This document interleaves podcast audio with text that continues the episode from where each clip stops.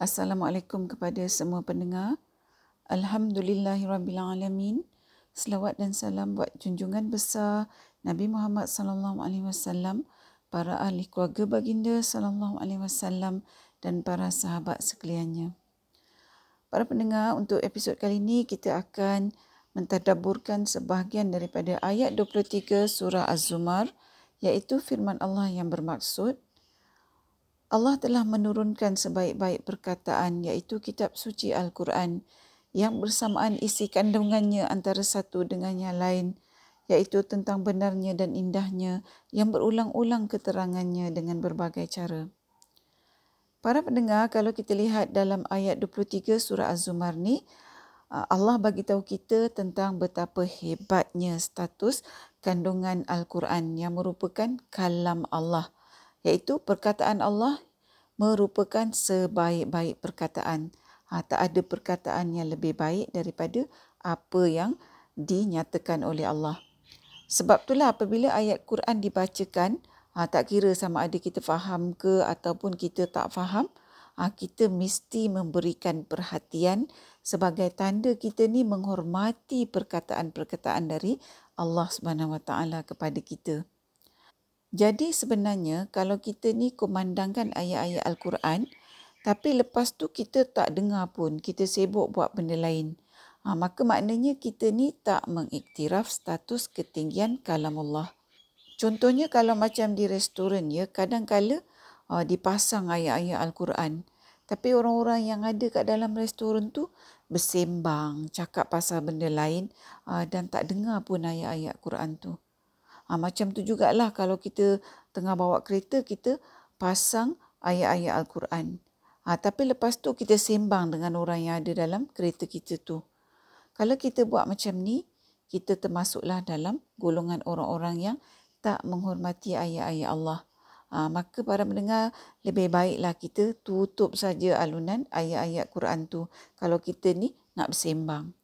Para pendengar, kalau kita pergi mana-mana majlis, kita dengar dengan tekun ucapan-ucapan tetamu-tetamu kehormat ah, sebagai tanda kita menghormati apa yang tetamu kehormat tu cakap. Kalau kita sibuk bersembang, waktu tetamu kehormat tu berikan ucapan, ah, tentulah orang sekeliling kita akan kata kita ni tak bersopan. Dan sebab kita ni tak menghormati tetamu kehormat yang sedang ah, bagi ucapan tu. Jadi bagaimana mungkin kita ni alunkan ayat-ayat Quran dan kemudian kita sibuk bersembang atau buat kerja lain ah, dan sebagainya lah. Iaitu kelakuan yang menunjukkan kita seperti tak mengiktiraf ketinggian status ayat Quran yang kita perlu berikan tumpuan sepenuhnya. Ha, terlebih lagi daripada kita mendengar teks ucapan tetamu kehormat dalam sesuatu majlis macam yang kita katakan tadi kalau dalam majlis kita tak mahu dikatakan tak bersopan, tak menghormati tetamu kehormat yang sedang memberikan ucapan, maka kenapa kita tak kisah apabila kita ni tak sopan, tak menghormati setinggi-tingginya ucapan dari Tuhan yang menjadikan kita? Adakah kita ni lebih takut kepada manusia daripada Allah? Iaitu kita takut manusia kata kita tak sopan dan tak menghormati ucapan orang yang dihormati?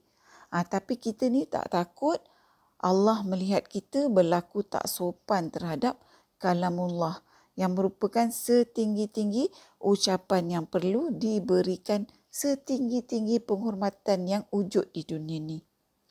Jadi para pendengar, kita sama-sama fikir dan kita sama-sama muhasabah diri ha, dan kemudian kita perbaiki sikap kita terhadap alunan ayat-ayat Al-Quran iaitu kepada sikap yang lebih baik dengan kita ni mengubah perlakuan kita kepada perlakuan yang sepatutnya terhadap ayat-ayat Allah.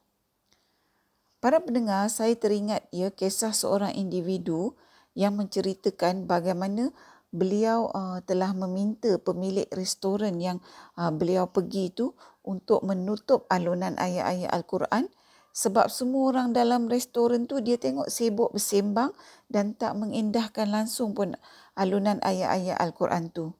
Ha, jadi para pendengar, kita sebenarnya boleh contohi individu ni Ha, kalau kita pergi mana-mana restoran dan restoran tu mengalunkan, mengumandangkan ayat-ayat Quran, sedangkan orang-orang dalam restoran tu semuanya tak mengindahkan pun ayat-ayat Quran yang sedang dialunkan tu, ha, maka kita boleh hampiri tuan punya restoran tu dengan cara yang penuh hikmah. Kita minta supaya tuan punya restoran tu menutup saja alunan ayat-ayat Quran tu kerana kita bimbang ianya akan menjadi satu fitnah apabila ayat-ayat Allah tidak dihormati seperti mana ianya patut dihormati. Para pendengar, kalau nak buat perkara baik macam ni, uh, memanglah kita ni selalu rasa takut dengan apa orang kata pada kita uh, dan sebagainya. Tapi seperti mana yang saya katakan tadi, adakah kita ni lebih takutkan manusia ataupun kita sepatutnya lebih takut kepada Allah. Kita kena tanya diri kita, adakah kita ni lebih menghormati manusia daripada menghormati Allah? Ha, jadi sama-samalah kita cuba lakukan perkara ni ya. Dalam bahagian ayat 23 surah Az-Zumar yang uh, kita sedang tadaburkan dalam episod ni, Allah Subhanahu Wa Taala juga uh, memberitahu kita bahawa Allah menjadikan kandungan Al-Quran tu uh, bahagian-bahagiannya menyerupai satu sama lain dan juga sifat ayat-ayat Al-Quran tu yang berulang-ulang.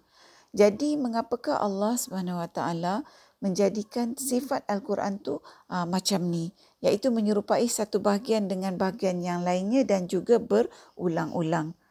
Para pendengar, kalau kita ni membaca buku uh, dan kita jumpa benda yang lebih kurang sama banyak kali, uh, sudah tentulah ianya menguatkan ingatan kita dan mengukuhkan kefahaman kita ke atas apa yang kita baca tu. Uh, oleh kerana Allah Subhanahu Wa Taala tu tahu keadaan manusia tu macam mana, uh, iaitu kalau manusia tu jumpa benda yang sama banyak kali, maka itu akan memudahkan manusia tu untuk menguasai dan memahami. Ha, kerana inilah salah satu sebabnya Allah jadikan sebahagian ayat-ayat Al-Quran itu menyerupai satu sama lain. Ha, macam kita kat sekolah juga ya, ha, cikgu bagi latihan yang uh, sama banyak-banyak kali sebagai latih to be supaya kita benar-benar dapat menguasai dan memahami apa yang kita dah pelajari. Ha, jadi konsep latih to be ni sebenarnya bukan merupakan uh, teori yang dicipta oleh manusia tapi sebenarnya merupakan satu teori pembelajaran yang Allah telah ajarkan dalam Al-Quran sejak lebih 1400 tahun dahulu. Ha, walaupun kita ni mungkin tak tahu bahasa Arab, ha, tapi oleh kerana Allah jadikan kita jumpa benda yang sama banyak kali dalam Al-Quran, ha, ianya memudahkan kita menguasai dan juga memahami kerana perkara yang sama diterangkan banyak kali. Hakikatnya para pendengar, Allah menjadikan Al-Quran ni menyerupai satu sama lain. Ianya adalah merupakan rahmat pada kita hambanya. Iaitu dalam kita nak belajar Al-Quran. Ha, dan sesungguhnya para pendengar, sememangnya Allah tu sentiasa nak memudahkan bagi kita dan tak nak menyukarkan kita. Ha, cuma hakikatnya juga para pendengar kita lah yang tak nampak semua ni kecuali kalau kita sentiasa mendampingi Al-Quran ah, dengan bukan saja membacanya ya ah, tapi kita juga terus menerus mentadaburkannya. Para pendengar dalam bahagian ayat 23 surah Az-Zumar ni juga Allah bagi tahu kita bahawa Allah ulang-ulang peringatan-peringatan yang ada dalam Al-Quran. Ha, macam kita kata tadi, apabila sesuatu tu diulang-ulang, kita mudah ingat Ha, tapi bukan tu saja para pendengar. Allah ulang-ulang peringatan dalam Al-Quran tu kerana Allah mengetahui bahawa kita manusia ni mudah lupa.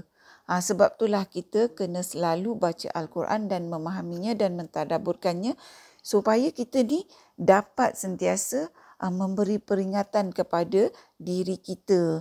Mengingatkan semula uh, diri kita uh, yang bukannya kerana kita tak tahu tentang peringatan tu tapi sebab kita selalu lupa. Para pendengar, saya uh, nak kaitkan sifat peringatan dalam ayat-ayat Quran yang selalu berulang-ulang ni dengan azan. Cuba kita tanya diri kita, kenapa Allah jadikan setiap masuk waktu solat tu, uh, setiap masuk waktu sembahyang, maka azan akan dilaungkan, dikumandangkan. Cuba kita tanya diri kita, kenapa Allah tak jadikan cara lain memberitahu manusia bahawa dah masuk waktu solat selain daripada azan? Kalau kita lihat kandungan azan tu ya, adakah kita ni tak tahu bahawa Allah tu maha besar? Kita tahu kan? Adakah kita ni tak tahu bahawa tiada Tuhan disembah melainkan Allah dan Nabi Muhammad sallallahu alaihi wasallam tu pesuruh Allah? kita tahu kan? Adakah kita ni uh, tak tahu bila dah masuk waktu solat kita kena menunaikan solat? Kita tahu kan? Ha, jadi mengapa Allah masih lagi menyatakan semua benda yang kita dah tahu dalam azan ni berulang-ulang kali setiap hari, setiap waktu solat di sepanjang hayat dunia ni sampailah tiba waktu azan tu dah tak dikumandangkan lagi dalam dunia ni.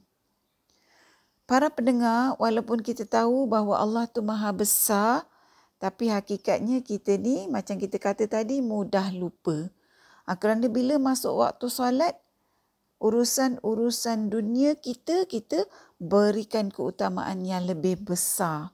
Ha, yang mana perlakuan kita ni ha, secara kita tak sedar seolah-olah kita ni menyatakan bahawa urusan dunia tu lebih besar daripada Allah. Sebab itulah Allah ulang-ulang-ulang ingatkan kepada kita Allahu Akbar, Allah itu lebih besar. Uh, dalam azan ada ucapan syahadah juga. Kerana Allah nak ingatkan kita supaya kita ni memperbaharui tauhid kita. Kerana mungkin kita dah melakukan perkara-perkara yang mungkin merosakkan akidah kita antara satu waktu solat dengan waktu solat yang lainnya. Ha, maka dengan kita melakukan solat yang mana dalam solat tu ha, kita mengucapkan syahadah, ha, maka Allah menyelamatkan kita. Kerana apabila kita melakukan solat, kita mengucapkan syahadah bermaksud kita sentiasa memperbaharui akidah kita.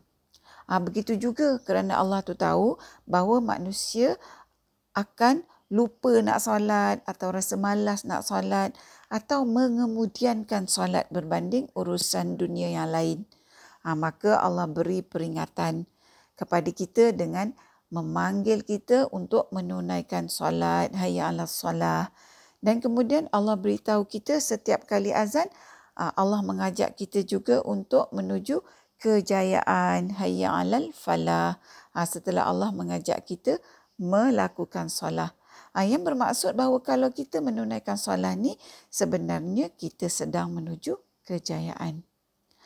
Kemudian para pendengar di akhir azan Allah mengingatkan sekali lagi bahawa Allah itulah yang lebih besar dari segalanya dan Allah ingatkan kita juga untuk kita jaga tauhid kita dengan pengakuan bahawa tiada Tuhan melainkan Allah.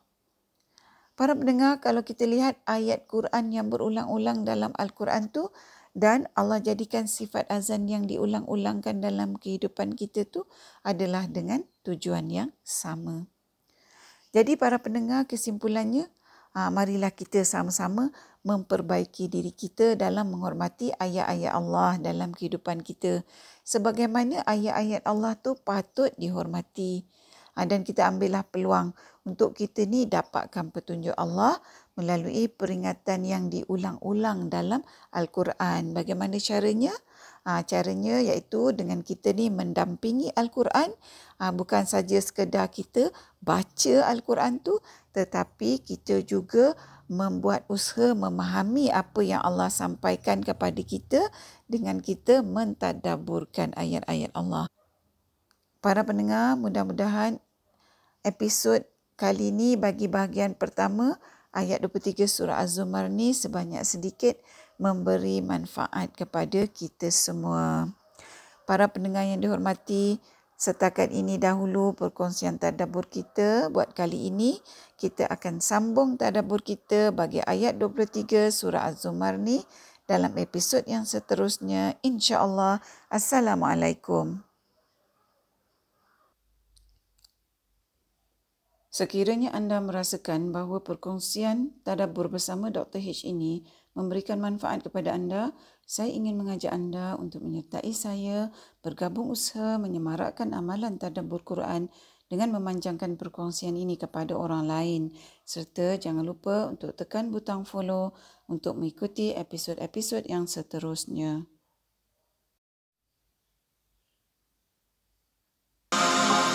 Quranu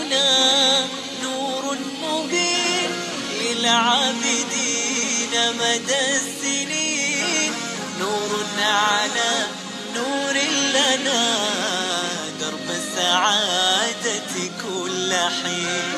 منه شفاء للصدور برهانه بين السطور. وشفيعنا يوم النشور جاء على الوحي الأمين. منه شفاء للصدور برهانه بين السطور. وشفيعنا يوم النشور جاء على الوحي الأمين.